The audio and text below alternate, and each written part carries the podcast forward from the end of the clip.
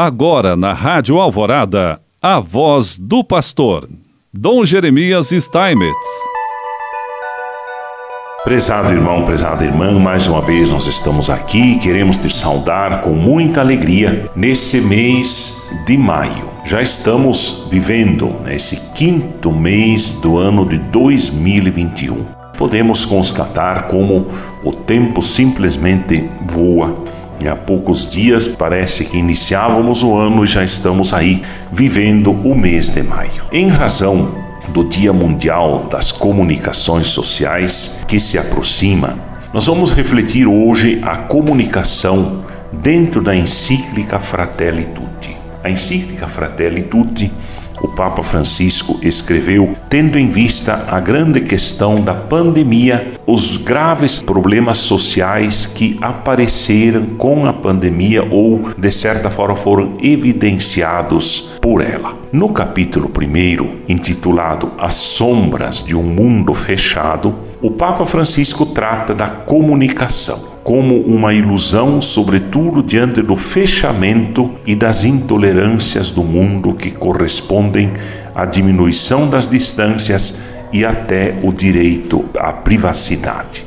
Na comunicação digital, quer mostrar tudo e cada indivíduo torna-se objeto dos olhares que esquadrinham. Esvai-se o respeito pelo outro, uma constatação muito difícil que o Papa faz aqui. A comunicação digital que tantas vezes alimenta intolerância, preconceitos, até racismos, assim por diante. No parágrafo seguinte, o Papa denuncia o uso da comunicação para alimentar o ódio e também o perigo de criar um grupo de pessoas dependentes isoladas e esquizofrênicas por perderem o contato com a realidade como ela é de fato e ao mesmo tempo perderem também o desenvolvimento das relações interpessoais, de pessoa a pessoa, sem mediações. É nesse sentido que o Papa valoriza os gestos físicos, expressões do rosto,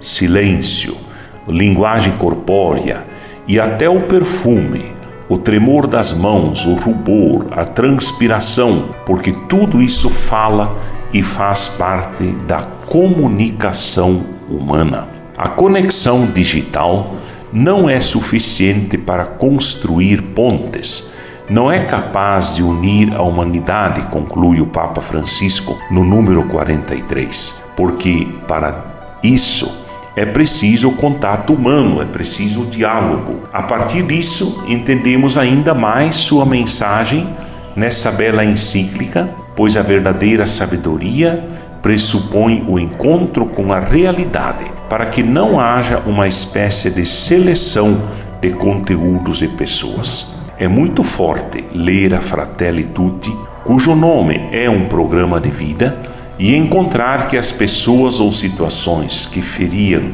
nossa sensibilidade ou nos causavam aversão, hoje são simplesmente eliminadas nas redes virtuais, construindo um círculo virtual que nos isola do outro, nos isola do mundo em que vivemos. A encíclica não pretende nivelar a condição de cada realidade e de cada pessoa, mas nos alerta para que a comunicação, inclusive em nossas comunidades, não faça desaparecer o silêncio e a escuta por meio de cliques e mensagens rápidas e ansiosas, a fim de que a estrutura básica de uma comunicação humana sábia não seja posta em risco. A comunicação é dom e missão. Eis o que aprendemos nessa magistral encíclica.